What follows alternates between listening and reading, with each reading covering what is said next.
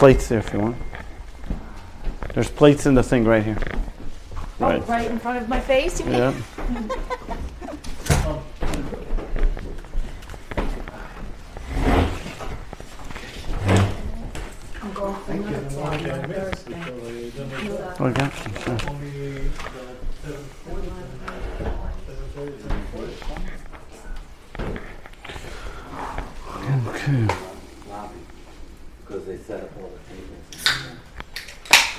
Okay.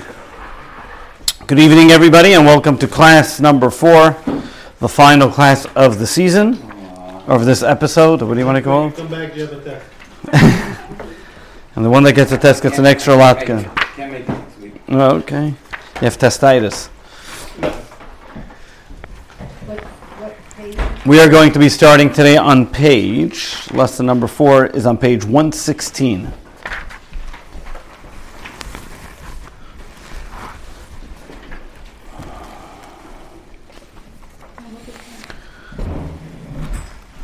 So, today's class is entitled The Change of Heart and how we're going to learn to really outsmart anti Semitism, not only the anti Semitism around us, not only anti Semitism of the haters, but also maybe finding a little bit of the anti Semitism within us to be able to outsmart it and to stand up against it. And we're going to look at all different, whether you want to look at it modern day incidents or age old incidents that will help us to navigate this uh, challenging path.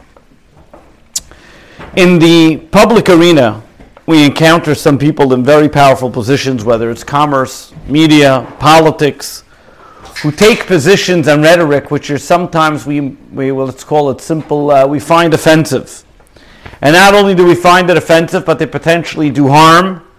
Not only because we're not talking about people that necessarily, uh, of course, those that publicly give comments about their disdain about Jewish people we're not talking about people who are openly and clearly anti Semitical, but even people who, so to speak, under the cuff or they allow room for rhetoric which can cause um, upheaval, hate. They don't claim to be anti Semites.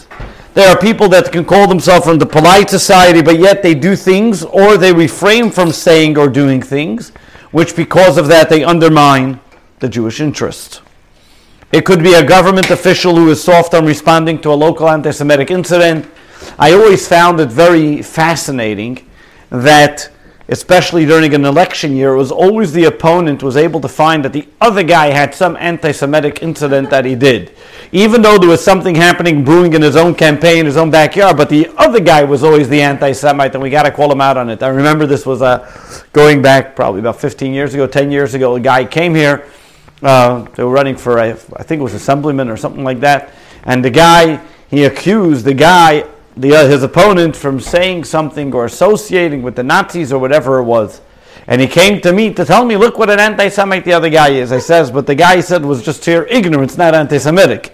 You know, sometimes we have to do, but all of a sudden the other guy was the anti-Semite, even though this guy's own uncle or something was uh, was doing other stuff. Well, but, just the Arabs but we find what we find over here is that we have many times politicians, journalists, you name it, different people find different platforms or just the regular people who they don't want to call themselves officially an anti-Semite, but they're very condoning of maybe Louis Farrakhan and other type of people. Maybe it's a university president who doesn't want to. We had incidents over here, even in Miller Place High School. I remember that there was a kid who was. Um, had some other kid put some uh, swastika and quickly the principal washed it away so there shouldn't be an incident or we shouldn't they be called upon it and such type of things. So they don't call themselves anti-semites but they want to be able to so to speak stay out of politics or um, different infringement and all in the name of calling peace and equality whatever it is they're going to be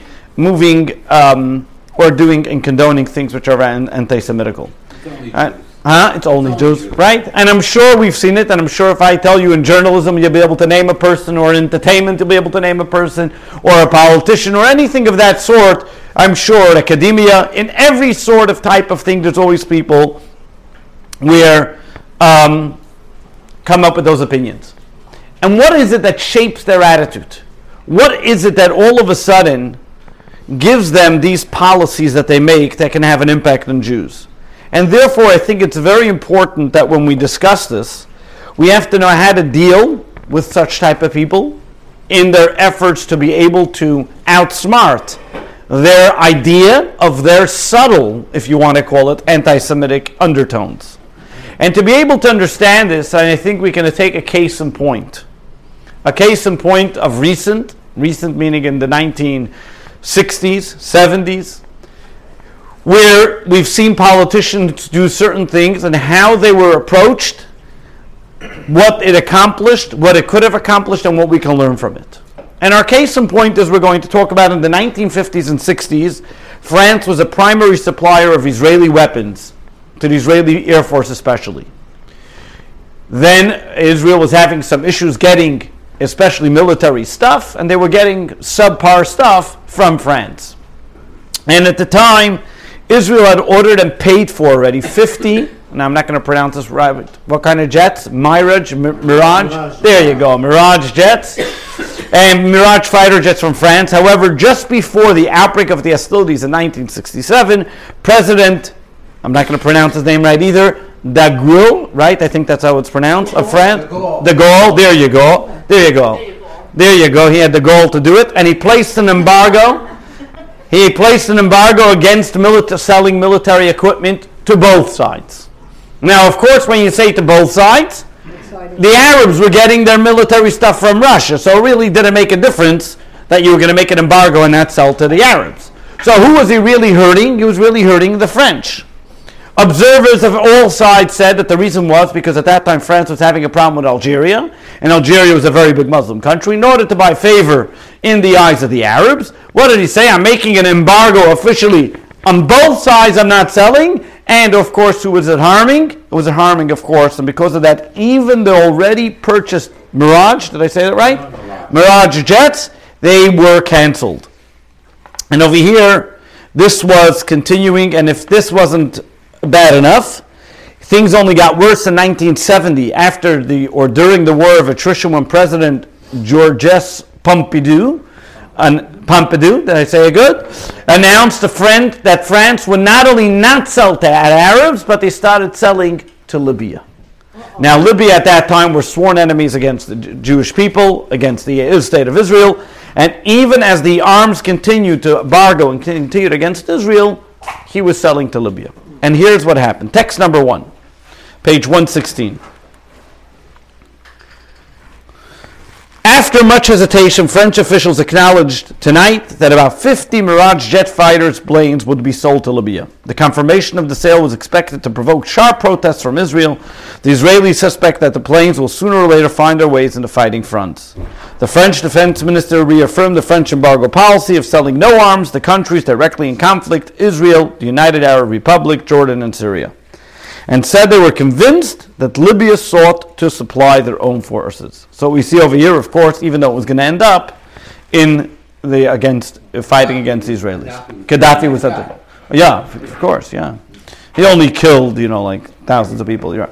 Israeli fears of the Libyan Mirage is based on the conviction shared by some French expert that the Libyan Air Force, in its present state, the thing was that the Libyans didn't even know how to fly planes. In its present state, cannot absorb such a number of highly advanced planes. The fear is compounded by the aggressive stance taken towards Israel by the new revolutionary military regime, which has been in power by Libya since early September. The planes were sold to Libya is believed to be the Mirage 3, the same type as the 50 built for Israel but placed under embargo in 1967. The Israelis are expected to find particularly galling the fact that they have been denied about the same number of planes made available to the hostile Arab country. Now imagine, back in 1970, you see open, clear, direct anti Semitism. They're supporting the Arabs, not the Israelis. To make the question even sharper, in 1970, after he announced that he is selling the planes to Libya, a few weeks later, President Pompidou was about to make a visit to the United States. What should the American Jews do in this situation? We're in America. We have the right to protest. We have the right to say, what should we do? Here's a clear anti Semite He's not hiding. He's not getting involved. That's officially that's the outside. He's not clear, saying clearly he's an anti-Semite, but you see, he's taking 50 planes that were intended to go to Israel and he's giving it to the enemy. What we as American Jews, that 1970 is coming to visit at the time the president, what should the American Jews at the time do? We're going to get back at the end of our class what they actually did and if it worked or it didn't, and we'll analyze it. But first, let's see what the Torah has to say about it.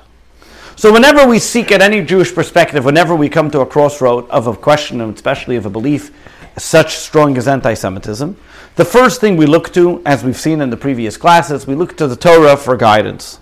And what did our ancestors in history do when they encountered anti Semites? How did they deal with anti Semites?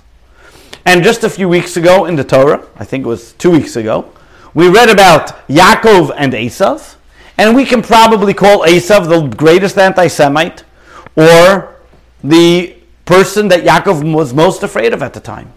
Yaakov and Esav were twin brothers, brought up together in the same home. But at the age of 13, 14, 15, they all of a sudden became polar opposites. Yaakov became the studious one studying in Torah all day, while Esav become the, becomes the hunter, going in the field, waging war against others. The Torah tells us that Esav wanted to kill his brother because he felt that his brother stole from him the blessings that he should have gotten from his father. His mother, his father decided that he should go away for a while and stay by his uncle Laban. And after 20 years, Jacob starts returning and coming back to his homeland, and he sends messengers to see what his brother is up to.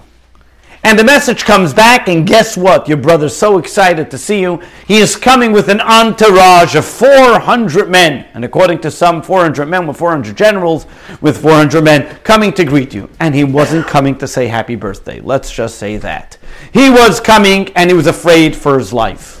What does he do now? Jacob is afraid of his life. He's afraid over here this person that hates him. What's he going to do? How's he going to face this predicament?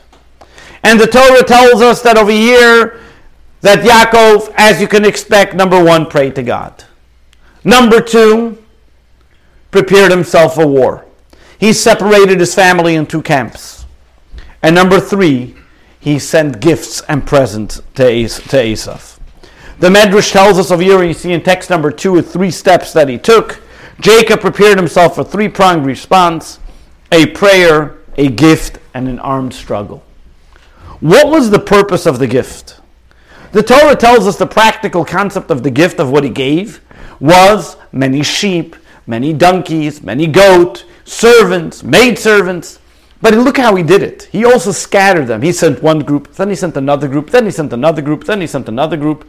And each one came with a message. He said, My dear brother Esav, this is a gift from your servant Jacob. And he sent multiple different messengers, so he should feel like he's getting. Because if he would send it all at once, just one gift. But if he's, today he gets one gift, you know, like you schedule your Amazon packages for every single day to make believe you're getting something in the mail, and then you return it the next week. So the same idea. He was doing all the different gifts he would send. One day he would get one package, and it would say, "This is from your servant Jacob." The next day, another one. So like this, he felt he was continuously getting gifts, and each one of them he was saying delicately, "This is you. This is from your servant Jacob." Now Yaakov was less than likely thrilled about the fact that he had to deal so delicately with his brother Esav, the guy that wants to kill him. It probably bothered him by the fact that people might, might misinterpret the saying he's a weakling. Stand up to your brother. No, see, he has 400 men. You also got a family of 12 sons. They're pretty strong. Why didn't you fight him? Call him for what he is. Call him a hater. He wants to kill you. But Yaakov had to realize and recognize that the way that he was going to overcome Jake Esav was not with his own power, was with God's power. And the only reason why he was sending the gift was in order to be able to make a vessel, so to speak, for the blessing of God to come. So therefore, he didn't feel an inferior complex. On the contrary, he felt the most confident that he had God's power with him, and the way he was going to counter Esav was by appeasing him, by sending him these gifts. Well, was it effective? So the Torah tells us, text number three. Esau ran towards Jacob and embraced him, and fell on Jacob's neck and kissed him, and they wept. This elaborate, this elaborate gift that he gave, this heart-rendering, touching way of speaking, saying your servant Jacob, may have worked because what does the Torah tell us? That they ran each other. He saw him, he embraced him, he hugged him, and not only did he hug him, but he kissed him. But here's a little interesting thing.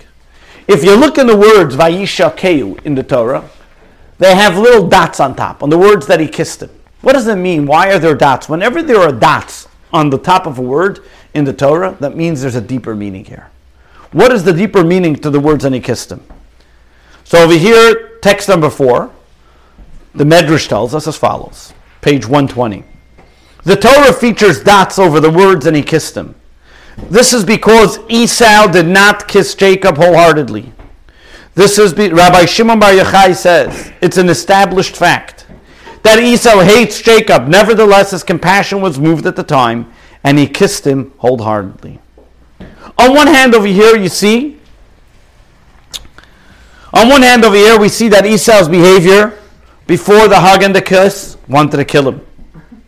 But at the same time, you would say that therefore, when he kissed him, he probably didn't mean it wholeheartedly. But Rabbi Shimon Bar Yochai comes along and says, maybe he wanted to kill him beforehand, and maybe he wanted to kill him afterwards.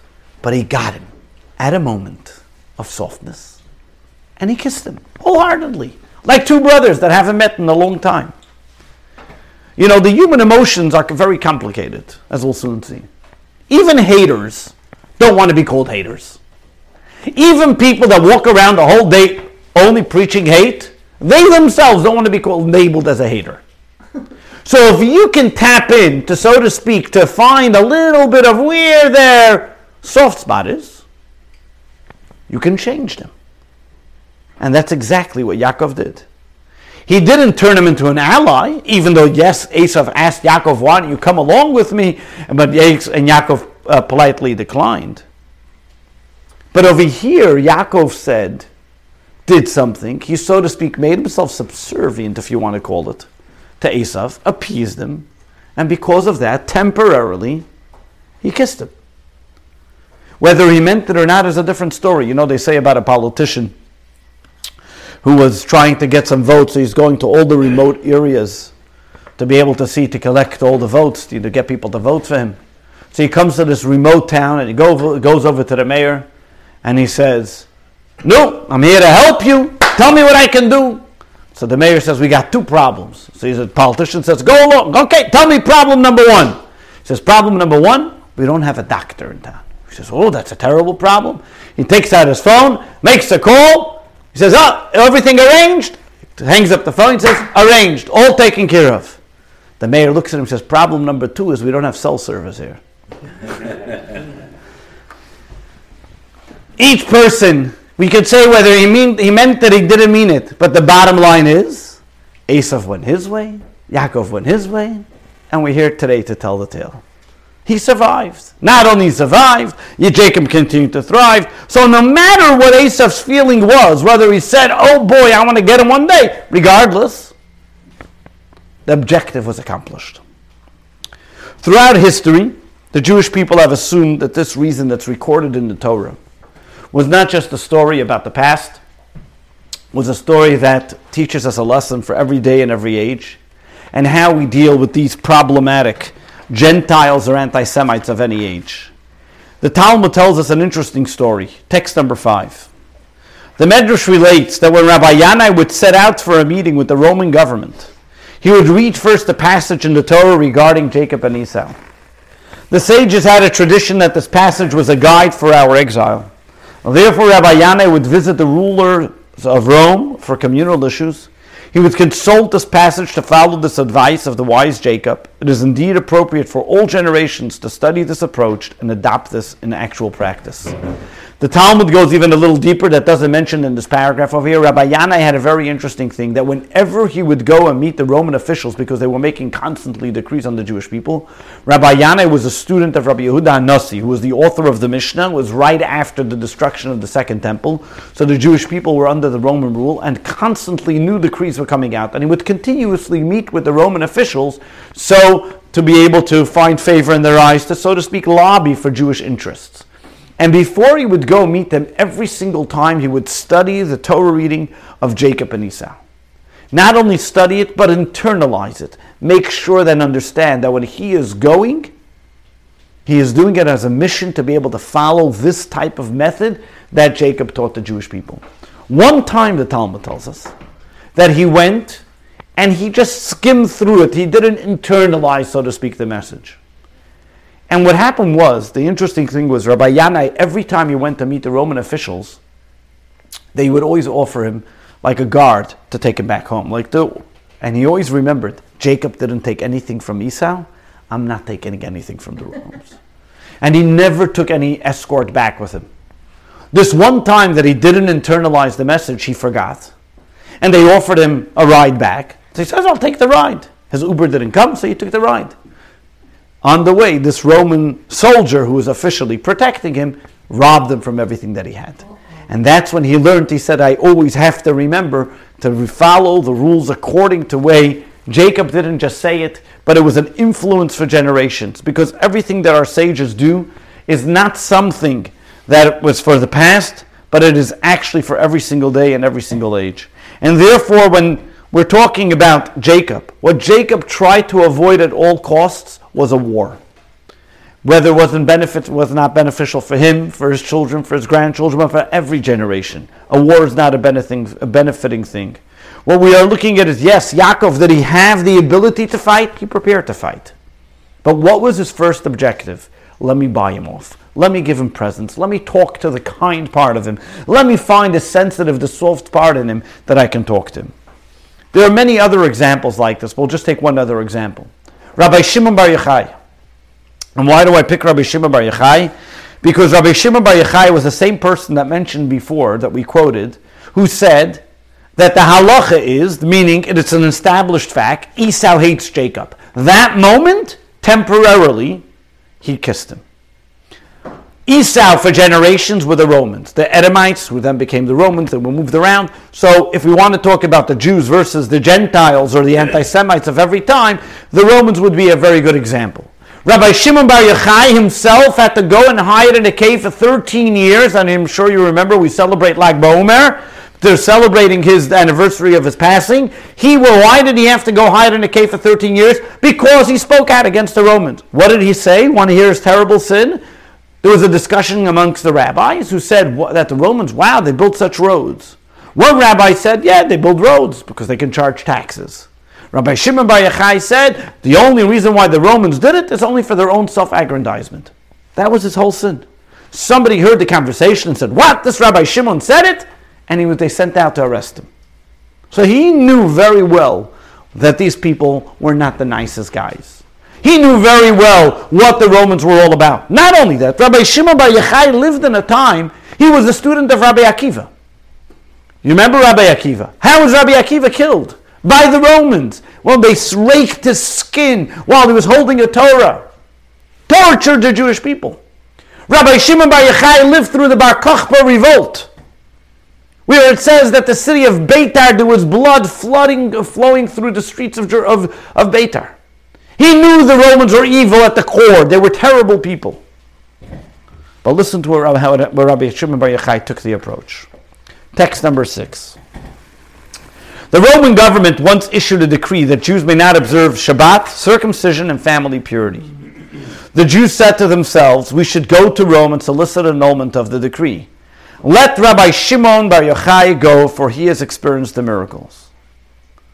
Rabbi Shimon Bar Yochai was a person who continued to, rule, to go to the rulers of Judea, the rulers that were then governing the land of Israel, and petition that they should take away the terrible decrees that they put against the Jewish people.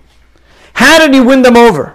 So the Talmud just alludes to it over here, and the Talmud explains that when Rabbi Shimon Bar Yochai came to Rome, he took the mission and he came there to be able to make a positive impression on the emperor, to buy him off, to get some time from him. When he came there, Rabbi Shimon Bar Yochai saw that the emperor's daughter was very ill. So Rabbi Shimon Bar Yochai made a miracle and healed his daughter. The emperor was so excited that he healed his daughter. He said, Any decree, you can pick any gift you want.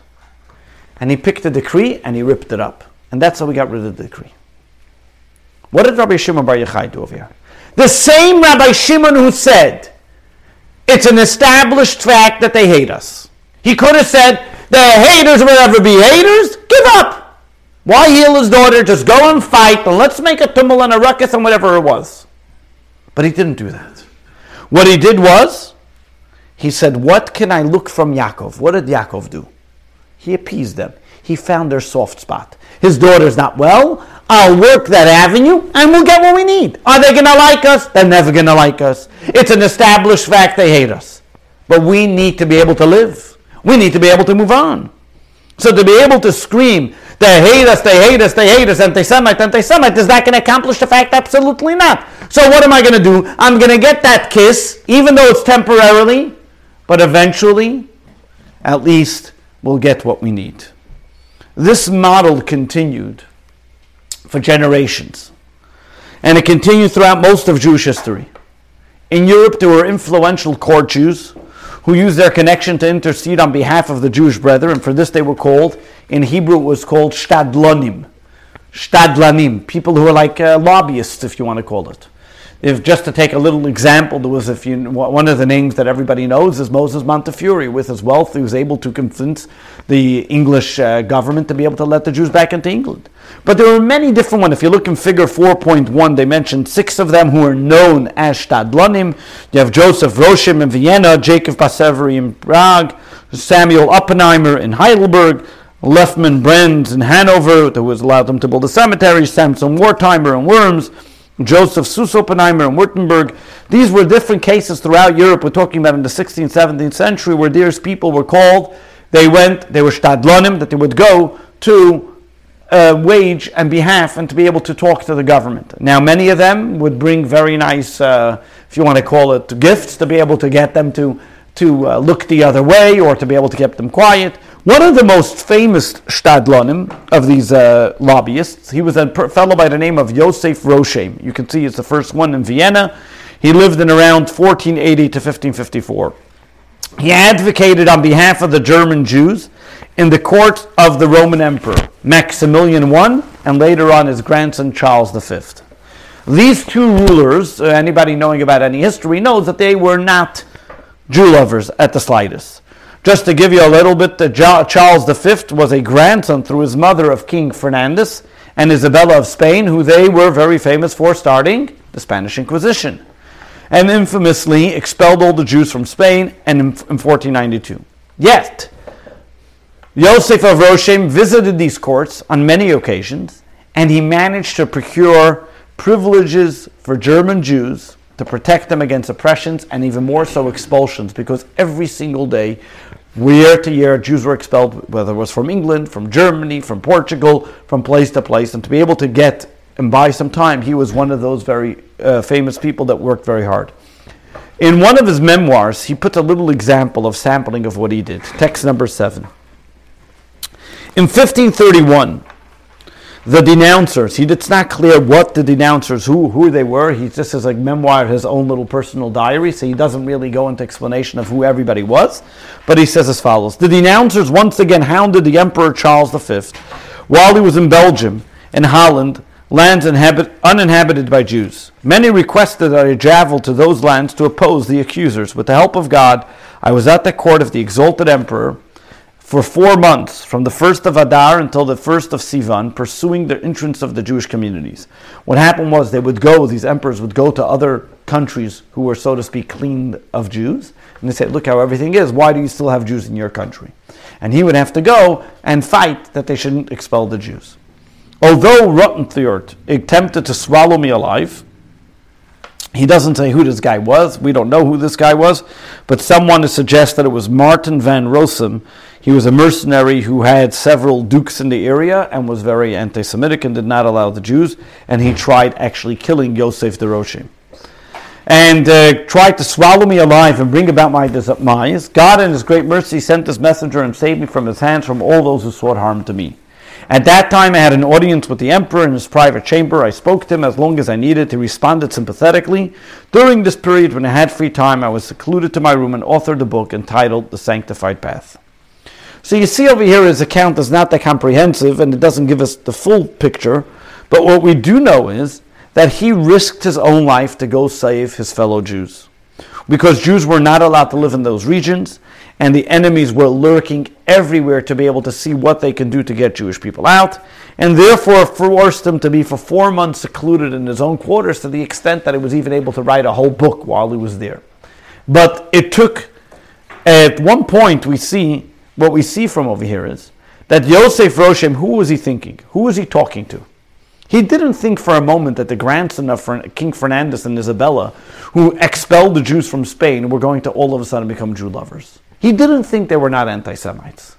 He understood and he realized that we need to be able to get something from them. I'm not here to bestow the righteous Gentile title on them. I'm not here to make them great. I'm not here to make them kind. I don't think I'm going to change their mind. But one thing I do know is that right now the Jewish people are being oppressed by these people. And therefore, what can I do to be able to save the Jewish people in this situation? I can scream, they'll throw me out as quick as I came. So, what do I need to do? I need to court them. I need to be able to appease them. Again, in the method of his grandfather, great our forefather Jacob, how to do it. Now, to be sure, the haters are haters, and it didn't always work. For example, the expulsion of Spain. For example, if you look in the picture uh, 4.2, is a picture of the Abarbanel, was the expulsion of the Jews in 1492, when the Abarbanel, very well famous, known, the Don Isaac Abarbanel, a wealthy Jewish scholar, who secured three separate audiences with the king, during which he and some uh, non Jewish allies tried to persuade the king by giving him money or whatever it may be, and offered vast sums of money to be able to take away the decree of expelling the Jews of Spain, and unfortunately it didn't work. Uh, someone is saying that's why this picture you see over here he's coming officially offering money, and then somebody comes in and tells the king, What, for 30,000, uh, 30, whatever, gold coins, you're going to sell your soul to the Jews? And therefore, that was enough to turn the Jews against him. And that's what you have over here. This painting tells us, like an interesting legend, that while the Abarbanel, was another Jew trying to convince the king and queen, and the, the infamous chief inquisitor walked in, whose name was Thomas de Torquemada. He burst into the room and said that Judas sold you guys out for 30 gold pieces and that's in the painting. Officially, I think this is like the Barbanel with his back to the picture, showing how all of a sudden his diplomatic efforts unravel. So there was times that these stadlans, if you want to call it the lobbyists, worked, and times that they were not, because we know, and like a guy like the chief inquisitor was a person who just wanted Jewish blood spilled in the streets. He couldn't care less of what was going on, and he would. There was no way in you were going to buy these people off or change their minds because they were true haters. As you want to call them Amalekites, they were true people that just wanted, all they wanted to see is Jewish blood run through the streets. And such haters, there's no way of buying them off, there's no way of talking to them, and so on and so forth. But it is also true that the approach of lobbying, so to speak, was very helpful in more than one occasion. Then you want to say, what about the fact that the Jews looked like they were begging? Well, guess what? Pleading an authority makes you look feel uh, inferior, but recognizing ultimately that you're in God's hands doesn't make you feel inferior. When Jacob was sending the gifts to Esau, when Rabbi Shimon was going to the Romans, when Yanai Hamelech, when Yanai, I'm sorry, when Rabbi Yanai was going to the Romans, did they feel inferior? On the contrary, they felt armed with the power and the faith in God that they can overcome the enemy, even though the enemy's a hater, even though the enemy wants to see blood spill, but they had that faith in God, so wasn't inferior. On the contrary, they had what to sell, they had what to offer. It, do they have to come to the ruling government? Yes, they have to come to the ruling government, but with the faith of God, and that's what brought them to be able to give them the courage, the charisma, the impetus to be able to overcome in these engaging diplomatic efforts, and they were just used merely as garments to dress God's blessing in order to get it done. Because they felt it came from the Torah? Because they felt A, that their method was coming from the Torah, and B, that God, they had faith in God, that they would be accomplished in their mission. So while we see that Jews assume that they can gain anything, even from those that they dislike them, and we mentioned a few examples, but at the same time, what about those that just, if they hate us, what happens? Where did the hate go? Do they still hate us afterwards? Do they still hate us before? Yeah. And it's interesting that modern neuroscience has a similar discussion about this. And the discussion goes about, and I'm sure it actually it's brought down in a case study, and I'm sure you guys all remember it. On July 28, 2006, the actor Mel Gibson was pulled over for speeding in Malibu, California. And Gibson fail, uh, failed the breathalyzer test. And when he failed the breathalyzer test, what's the first thing he was going to be done? Was going to be arrested and cuffed. And he saw that the fellow that was uh, arresting him, he asked him, what do you, I think he asked the officer, his name was James Mee, he said if he was Jewish. And then when he learned that he was Jewish, he started yelling at him all the different anti Semitic slurs. He said Jews are responsible for all the wars in the world and everything else. The news media were all over the story. Gibson, of course, later offered an apology, said he was drunk, and he was in a big. But all those commentators on both sides were saying, well, the fact that he was drunk just proves the point that he's really a bigot and anti-Semite, and he just wanted to get into Spielberg's movie, so therefore he never said anything, or whatever it may be. But the other ones say, no, it was just a bad day of luck. He was having a bad day, and even his friends are Jewish. Who did he have? A very good friend, Dean uh, Dean Devlin was his very good friend, and he said, you see, my best friends are Jewish, so therefore I can't be an anti-Semite. So Gibson and others said, well, it was because of his alcohol, and that's nothing, or that's really what it is. I'll just say the truth. That's what that's what some said. Very good. So there was a very big neuroscientist who argued. His name was Eagleman, and he said that they're both true. And he said, Where, who is the true Mel Gibson? Is he an anti-Semite or is he just a nutcase? Which one was it? So, and over here he says here you see text number eight A. Brains are like representative demo, uh, the democracies. They're built of, of multiple overlapping experts who weigh in and compete over different choices. There's an ongoing conversation among different factions in your brain, each competing to control the single output channel of your behavior. When a hostess offers a party, here's a, the, offers a party with a choc- offers a chocolate cake, you find yourself on the horns of a dilemma. Some parts of your brain have evolved to crave the rich energy source of sugar, and other parts care about the negative consequences, such as your health of your heart. Part of you wants the cake, part of you tries to muster the fortitude to forgo it. The final vote of the parliament determines which party controls your actions. That is, whether you put your hand up or out. As the French essayist Michel de Montaigne put it, there is as much of a difference between us and ourselves as there is between us and others. now, the neuroscience goes on to say, neuroscientist says as follows. Going back to Gibson's anti Semitic incident, he looks at it the following way. Text number 8b.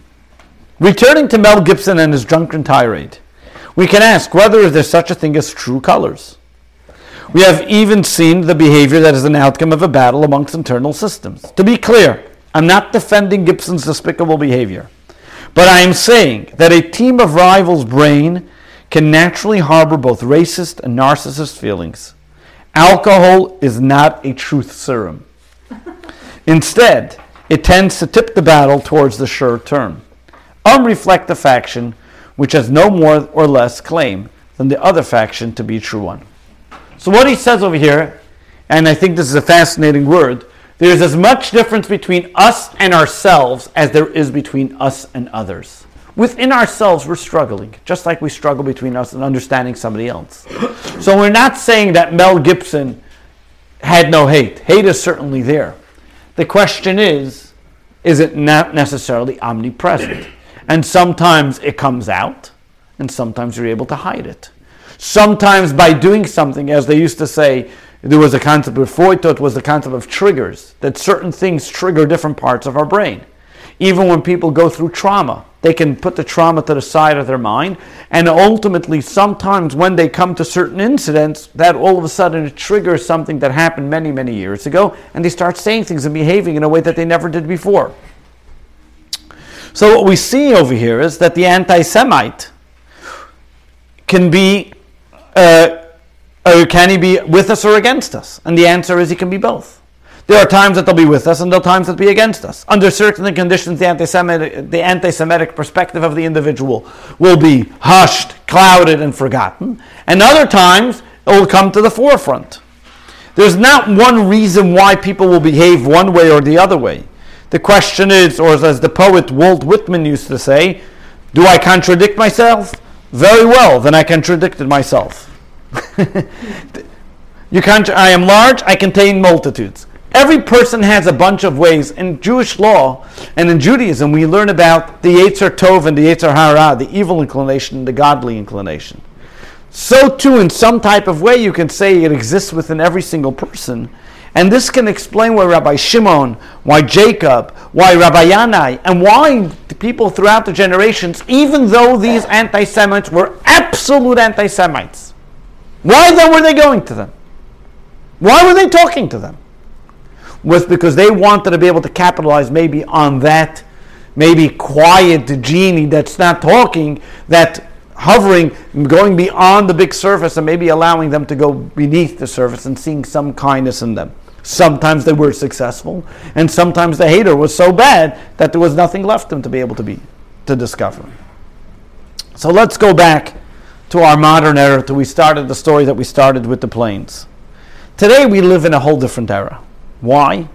Because we live in a different era than our ancestors. We have a choice. Number one, we have a way to wage war against our opponents.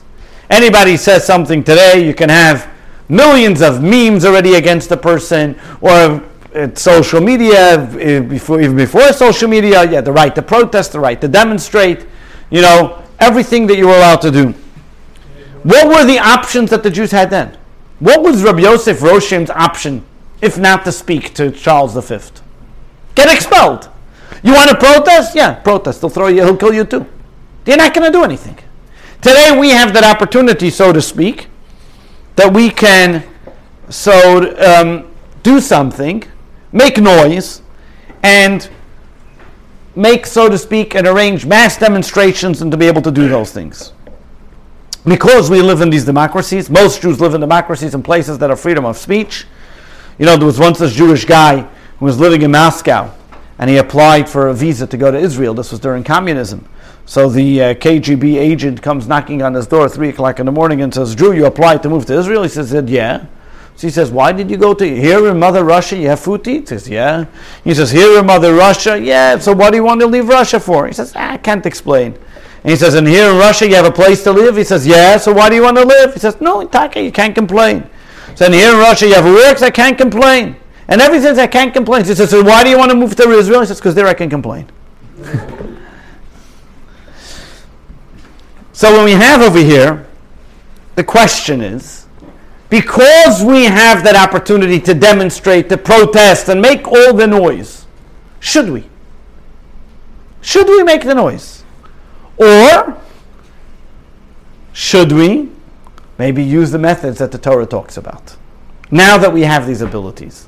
So let's go what happened when the French president, Mr. Pompidou, came to the United States in the 1970 he was met with fierce demonstrations.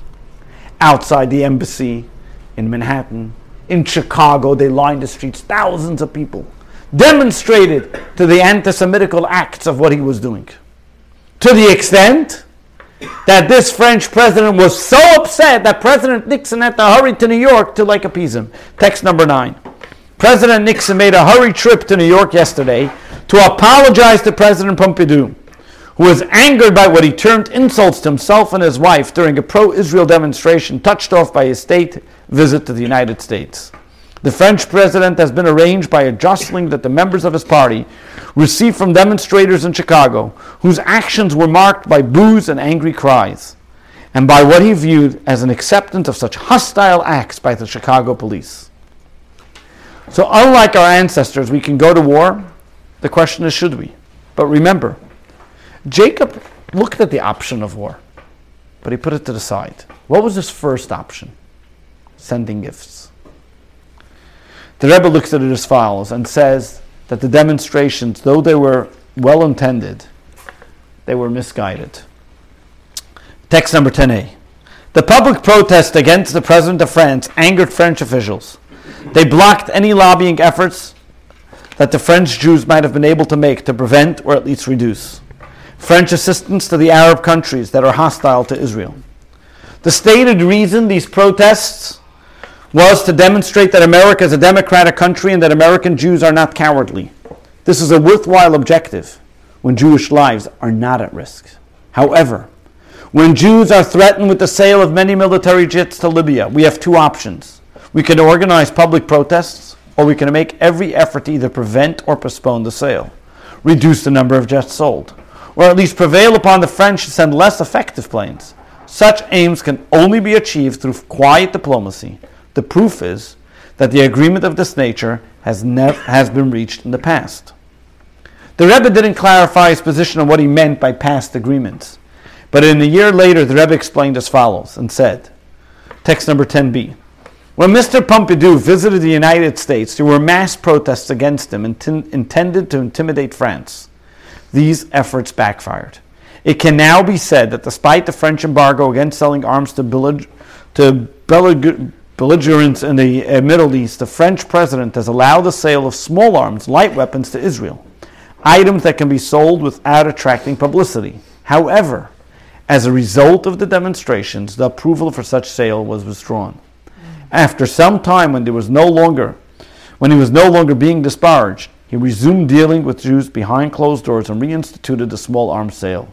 He also arranged for the 300 Jews to be able to leave Egypt. All this was accomplished without demonstrations, without publicity. The Jewish media was warned against disclosing any of this, and we only know this from the non Jewish press. The conclusion we must draw in this case is we do not influence anti Semites by constantly yelling at them, you are an anti Semite, you are a thief, you are a murderer. Rather, engage them in diplomatic conversation.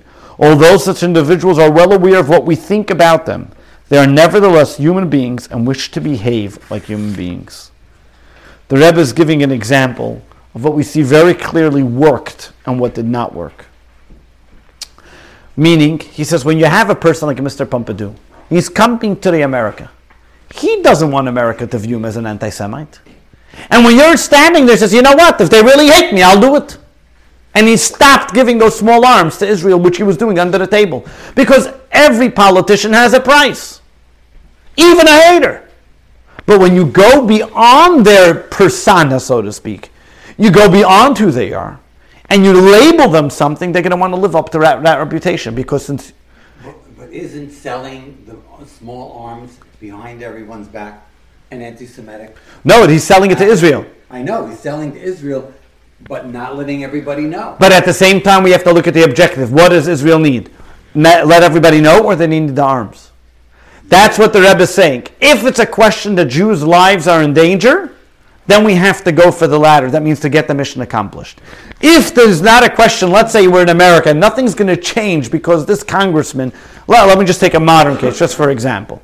You take a Ilhan Omar that you have today. Nobody's going to get hurt by labeling Ilhan Omar an anti Semite. She has a small ability of power, so to speak, of what she can do. She's one person out of 300 and whatever, 15 in Congress people. So her abilities to be able to influence the change. So she has to be called out as an anti Semite. Should we also work back channel to change the way she believes? Yes. But at the same time, because of her statements, they have to be called out. But let's take another example. It, it's not brought in the book here, and we're going to bring another example in a moment about a congressman, even about a congressman who has seemingly has little uh, influence. The Rebbe was against, just to give you an example, the Russian demonstrations for the Jews behind the Iron Curtain. And many Jews in the, uh, in talking about in the big world of the, uh, what do you want to call them, the political world of the Jewish people that were, were very upset about the Rebbe. How come he's against the demonstrations? The Jews behind the Iron Curtain. And in private conversations and letters, the Rebbe couldn't say it in public for the reasons. The Rebbe says, I know what's going on behind the Iron Curtain because he had shluchim behind the Iron Curtain. He knows the lives that are going through. He knows every single time there was a demonstration, another mikveh was closed, another shul was closed, another yeshiva was closed to retaliate. When things were quiet, they left him and says, You don't bother us, we don't bother you. He says, I know the Russian mentality. You want to label me an anti Semite? I'll show you, I'll fight you back. They even sent, to the extent they sent the chief rabbi of Moscow, quote unquote chief rabbi, to New York to show that, look, we have freedom of religion. Look, we even have a chief rabbi, and they went that he should go speak to all different places, and they had a translator with him wherever he went. You know who that translator was? It's a KGB guy. He couldn't say anything. At one o'clock in the morning, he had a cab pick him up from his hotel. They brought him to the Rebbe's room, and he had an audience with the Rebbe because that was the only time he was out with his KGB, and that's when they were able to pass information. The Rebbe knew what was going on, and therefore, in this case, the Rebbe brought a clear case that before the demonstrations, the French were giving things to Israel, yes, under the table, and after the demonstrations, they stopped. Here's another case. Jesse Helms was a senator of North Carolina in 1972. For more than a decade, he consistently voted against the interests of Israel. For example, he voted against all foreign aid against Israel. In 1982, when Israel, after Israel invaded Lebanon, he suggested that the United States break off any relations with Israel. Many pro Israel groups were all angry with him. They wanted to try to unseat him, get somebody else. In 1984, Chabad had an event in Washington, D.C., where to celebrate the fact that President Reagan and both houses of Congress designated the Rebbe's birthday for Education Day USA. One of the people that were there, of all these high profile senators and congressmen that came to celebrate this occasion, was this Senator Jesse Helms. Harvard professor at the time, Alan Dershowitz, was a very pro Israel fellow, was very upset. How is it that Chabad can honor Jesse Helms, who's been an open anti Israel, anti Semite? And racist. And a racist, okay. Staunch anti Israel. So the Rebbe responded to him and said, first of all, Chabad didn't honor him. He was one of the attendees that came at this event, like all the other politicians came. But then the Rebbe added a postscript to his letter. And he writes as follows Text number 11. I trust you will agree that in regard to persons of influence, whether in Washington or elsewhere, the first objective should be to persuade and encourage such a person to use his influence in a positive way, in behalf of any and all good causes which are important to us. We should welcome every public appearance which lends public support to the cause, especially when there's a likelihood that it may be a forerunner of a similar pronouncement in the future. My experience with such people, though I've never personally met the person that they're talking about, is Jesse Helms, has convinced me that politicians are generally motivated more by expediency than by conviction. In other words, their public pronouncement on various issues do not stem from categorical principles of religious imperatives. Hence, most of them, if not all, are subject to change in their positions depending on time, place, and other factors. I believe, therefore, that the proper approach of such persons as Jewish leaders should not be rigid. As a rule, it does no good to engage in a cold war, which may often turn into a hot war. Nor does it serve any useful purpose to brand anyone as an enemy or an anti Semite. However, tempting as it is to do so, even if the person vehemently denies it, it can only be counterproductive. On the contrary, ways and means should be found to persuade such a person to make take favorable stance, at least publicly. We haven't too much friends, and attaching labels will not gain us any. Instances abound where the approach advocated above produced good results. There is surely no need to point out that your responsible Jewish leaders consistently cultivated good public relations, indeed, even cordial relations with President Carter and his predecessors, going back to President Roosevelt, regardless of their sometimes openly negative feelings towards Jews and Jewish causes. Roosevelt had 400 rabbis by his door and walked out the back door, refused to meet them, right? During World War II.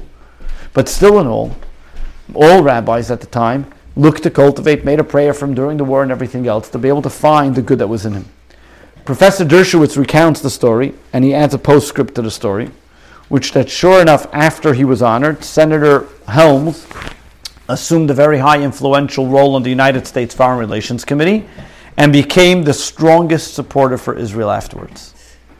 Not only that, so and not uh, for many other Jewish causes, and he made like a complete 180 once he got that position. So obviously, the Rebbe had enormous influence in persuading Jesse Helms on that.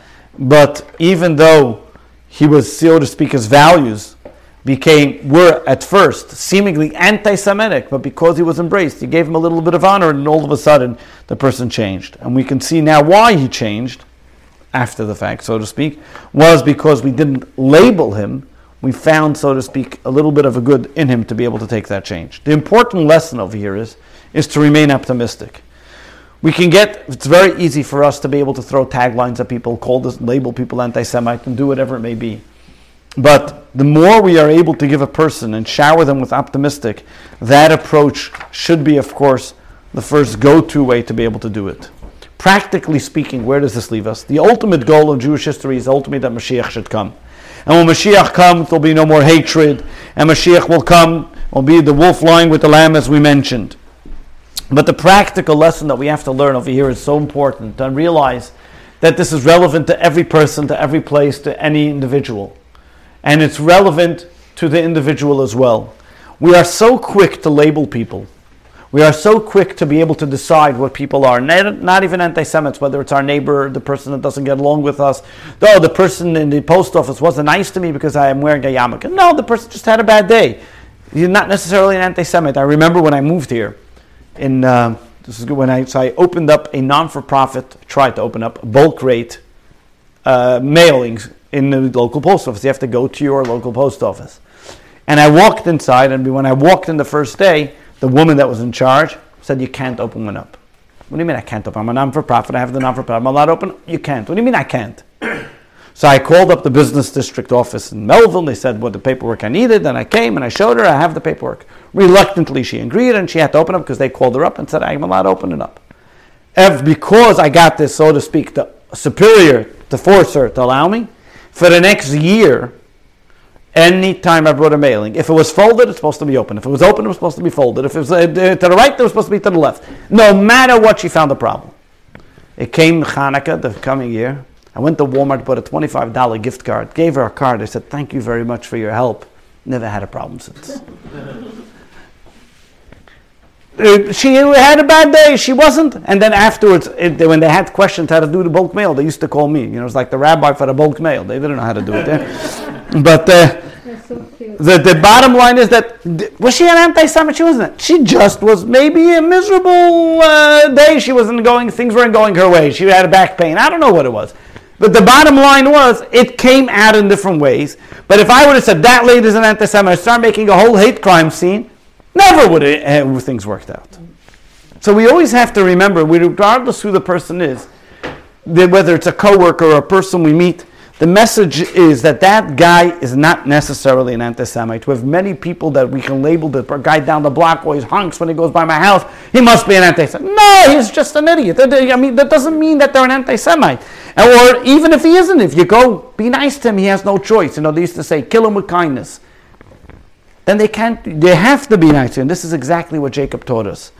And there's another very important lesson that we also see is Rabbi, yes. work in the Holocaust.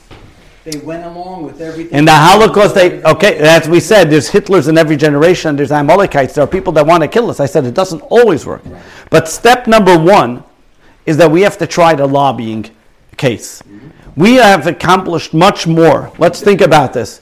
Let's take the common day. AIPAC with their lobbying, has accomplished much more for Israel than the, J, than the JDL screaming every Jew at 22. But, but, but, but what about the old expression, the carrot and the stick? In other words, it seems to me that you can have certain people doing certain things and other people doing other things. And if you look at what I consider the greatest threat to Israel now, it's Iran. And Iran is not a country that I think you could simply go behind closed doors and say, please stop hating us, please. And also, I would argue this, having come to the conclusion, of course, that, you know, powerlessness that the Jews experienced through most of Europe, I think leads in some way to anti-Semitism.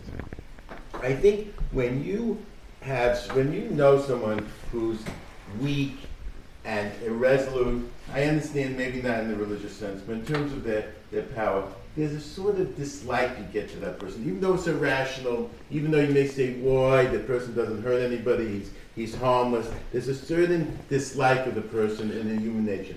I think the power that Israel, and since 67, has uh, promulgated throughout the world, has helped. I agree with you on everything. In, in, in uh, reducing overt anti-Semitism. Doesn't mean that people now don't hate Israel because uh, of their power. They do. But I do think that, you know, Roosevelt never bombed the tracks either. Correct. So, uh, you know, he never, he never really lifted his hands, uh, he never did anything. And not only, he turned away the boat. That's right, to St. Louis. He turned Yeah, St. Louis. So, Okay. and, and also, when you're talking about the Russian thing, you have to remember there was the Jackson Vanik, I just looked it up, that's, I guess, the greatness of Google. In seventy-four, the Congress embargoed Russia. And, Correct. and that said that, you know, you have to allow immigration out of Russia, which also helped. So I think So- you could have the Rebbe, No, no, I think the Rebbe says both. That's exactly what Jacob did. And this is my point. And I'm going to answer your point even stronger. I'll, What did I'll, say? Talk soft for the. Yeah, I'm saying he said the carrot and the stick. Stick. So I- exactly what Jacob did. Um, no, don't get me wrong. I don't think we have to be pacifists. Don't get me wrong. We have to. Jacob did both. He sent gifts, and he also had, and he also could prepared an army. I'll tell you even more so. You want to bring Israel. Being strong makes us strong. Like I just give you an example. In Israel, after 1967, the Arabs were petrified of the Israelis. Now, Not on one second. Not only that. In Israel, during the time of Menachem Begin, Yitzchak Shamir, the Arabs were afraid. Why? Because Israel showed strength. We're not giving up anything. Any time, historically, Israel was willing to give up land after the Oslo Accords was the Intifada. Anytime they did any type of thing that showed weakness, and this the Rebbe even yelled at the Shamir, and he told Shamir because he's so strong, he called him you're a Shamir like a worm. He says when you stand strong, that's when they back down. When you show that you're weakness, you show you're wobbly, exactly what you're saying. Yes, it stops over at anti-Semitism. I remember even as a kid, I think I told you this though. I remember we used to go on the train, and we even used to see it in ourselves. When we stared like with little shrimps, what we were, but we stood like this, tough guys. That the, this kids didn't start up with us, and we went through bad neighborhoods. Why? Because we in ourselves believed that we were strong. So I'm not saying we should be pacifists, God forbid. I believe that there has to be an AIPAC, if you want to call them modern times. There has to be an AIPAC, and there has to be a state of Israel who says we're not going to bend and buckle just because America told us to do something. I would say AIPAC is quiet. See, I, that's where I disagree. I don't, I, AIPAC is quiet. Well, I don't think, I don't think that, I think they're very. Uh, They're diplomatic. Well, let me say that. Uh, well, they're not taking guns out to get. Correct. So it's a diplomatic approach. But, but they are voicing their opinion. Hundred percent. Candidates who support. A hundred percent, but they're diplomatic. Issuing papers against those who don't. But they're not saying, they're not labeling people, they're not here to make demonstrations. They're using the diplomatic means that our government entails us to to be able to lobby for Jewish causes. The same thing is also you have the oh, OU has a lobbyist and Agudath has lobbyists. There's a many different Jewish causes, but the moment, let me put it this way: a politician can come out and say something which can have an impact on many Jewish people. Now we can say that politician made a political bad move, or we can call him an anti-Semite. The moment we call that politician for his political behavior, we call him an anti-Semite, we lost that politician completely. That's my point. Whether you like his decisions or you don't like his decisions, the moment you call him a Hitler, an anti-Semite, a this, a that, or the other, you're not going to get anything from that person anymore. You close the door. The moment you can say, I don't like his policies, we have to demand that the policies change, and we look to see the human part of him, you can gain something. Because if you imagine I call you an anti Semite, are you going to invite me for a meeting? No. No. So the concept is over here is that we have to have strength. God forbid, we have to be strong. There's no here that we're saying we shouldn't be strong. The question is, how is your strength portrayed? Your, spent, your strength has to be portrayed, number one, A, diplomatically, and B, also at the same time, to know that you're always ready to go to war. Israel has to have the best army, but at the same time, they have to also be diplomatic. I'll just say one last thing, and that is that the other way you keep people from having power in this country, if you're successful, is to call them anti-Semites and then make sure they lose the election. Because, because any time you know, like. Jack, I think his name was Jackson, right? Didn't call us Town or something? And he never could become mayor. He never could become president. And if you, so so. the- Unfortunately, there's too many sympathizers today that will vote for a person that you say I that. know, but, but, but there are there are people. Look at uh, Ilhan Omar. She got uh, reelected. Yeah, but you know what? She got it. That's her I mean, the whole district is that's her some. own- Okay, so that's what I'm saying. So they have the same thing. they're in Minnesota. If you went- you thought you were in a different country. The bottom line is, most importantly, as we went going back to our first, just to bring everything together, going back to our first step is the way how do we avoid anti Semites to begin with? Outsmarting anti Semitism take us to how do we avoid anti Semites to the beginning is to education. One of the biggest dilemmas that we have in the issues today is that when we have education, we're teaching more sciences, so to speak, knowledge instead of behaviors. And when we teach behaviors and we teach that the character of a person should be able to change, the character of a person is something who we have to develop, then automatically avoid from the beginning, from the inception, so to speak, anti Semites. With this, we have a little. Uh, Oh, that's it here. So we don't put our trust in our friends, we place our trust in God, and we do the best to be able to ensure a positive society.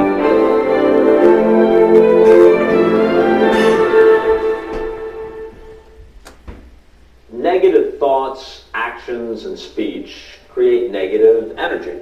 Conversely, positive thoughts, actions, and speech create positive energy. And that's what led, with an idea that has its genesis in South Africa, to the idea of ARK. Acts of random They're on the table, I guess.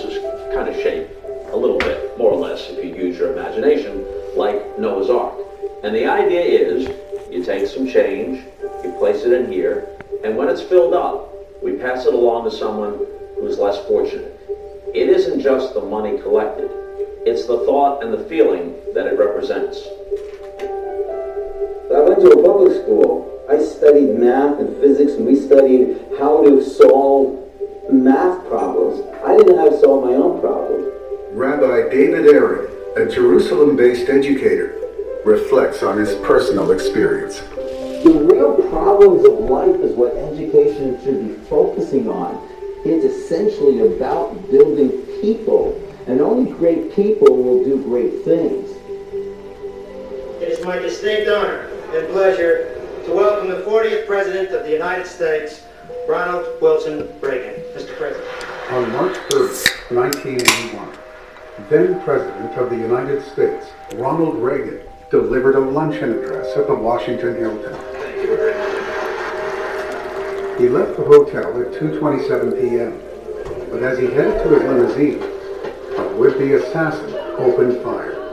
Reagan was critically wounded, and the nation collectively gasped in horror.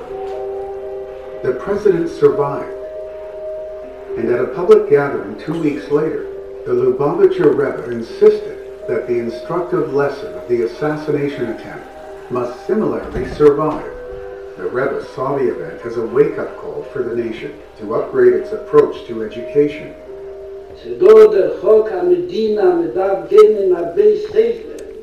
שדור der חוק המדינה מדב גenen a bei ספר, in der bei ספר מיוסוד und durchgenommen. A was darf gern a bei ספר darf er gern jidit.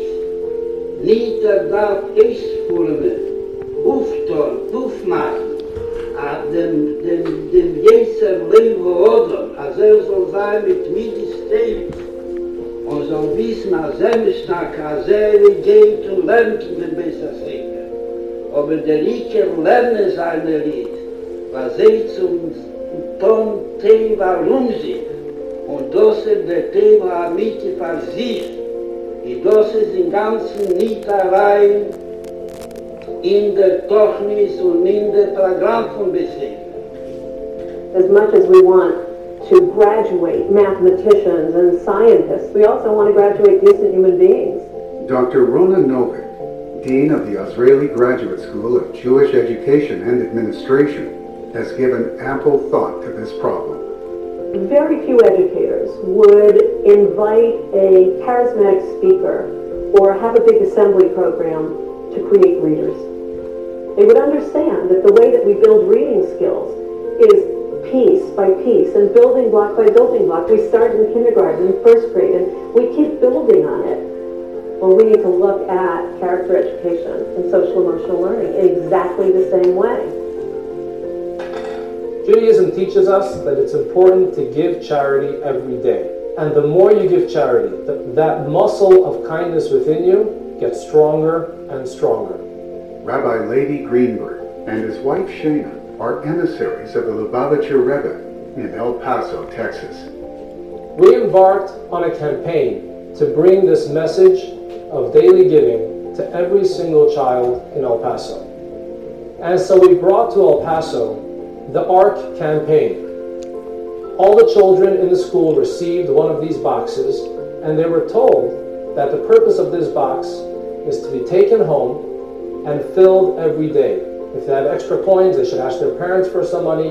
After a month of collecting money, their class would nominate charities that should receive their combined money. And the winning charity would receive the combined monies that they have collected throughout that month. The ARK project, giving money every day, takes acts of random kindness and turns them into acts of routine kindness. Raising a generation of individuals empowered with a sense of purpose and trained to pursue acts of kindness is an important factor in curing and preventing numerous social ills, including the reduction of hate and bigotry, along with anti-Semitism. The more we give, the more we respect. We respect human life, we respect property, the more dignity we have for ourselves and for society. If we want to stop anti-Semitism, we have to stop hatred. And we have the opportunity to nip hatred in the bud by increasing in acts of goodness and kindness and inspiring and encouraging all of humanity to do so. Every single person should give charity every day, and hatred will be a thing of the past. The call of the hour, more necessary than ever, is for each of us to adopt a charity box for regular daily contributions and to encourage all around us, family and friend, Jew and non-Jew, to act similarly. Actively demonstrate, encourage, and promote kindness, sympathy, and altruistic care. If a little illumination eliminates a lot of darkness, think of what a rapidly swelling force of systematic goodness can achieve for our communities, and ultimately for humanity. It's time to turn up the light.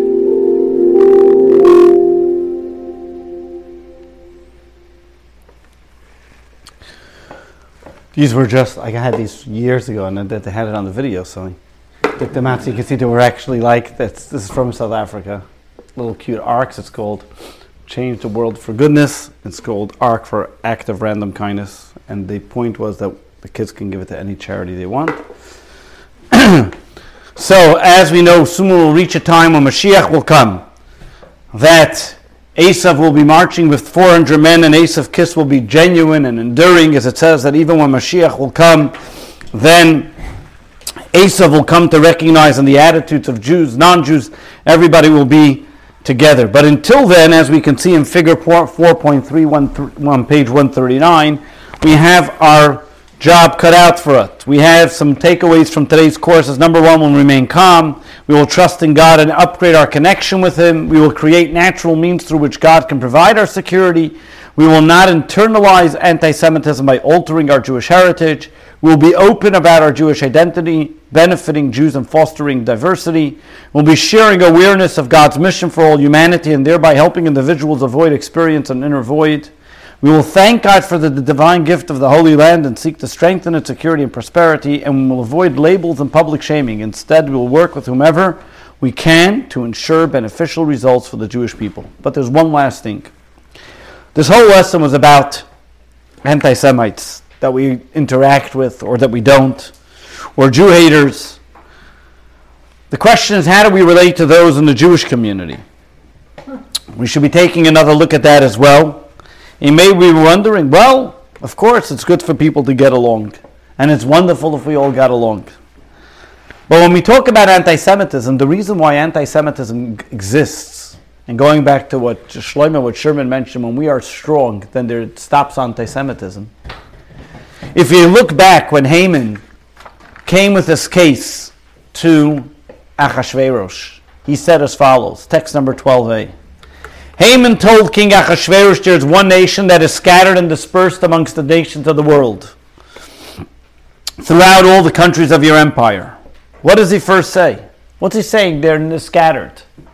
What does it mean that they're scattered? That the very fact that they are scattered, they're not getting along, that's why they're vulnerable for anti Semitism. What brings us to anti Semitism is the very fact that Haman is saying, Why can I, God forbid, annihilate the Jew? Is because they're not together. The problem is that they don't listen to the leaders. They're not able to develop a cohesive strategy. They're not talking to each other. So if Jews are fighting amongst each other, then we can get rid of them. What was Haman saying? There's a reason why they're vulnerable. Text number 12b. Haman claimed there's one nation that is scattered and dispersed. He was referring to the fact that the Jews were in internally divided. He argued that they would be unable to defend themselves because of this discordant people cannot develop a cohesive strategy, nor will they pay heed to their leaders. Subsequently, when Jews repented, there was unity amongst them, and they gathered in their cities with mutual love. We therefore send packages of food to one another on Purim to demonstrate that this mutual love is a cause of deliverance. What happens the next step? What does Esther tell Mordechai?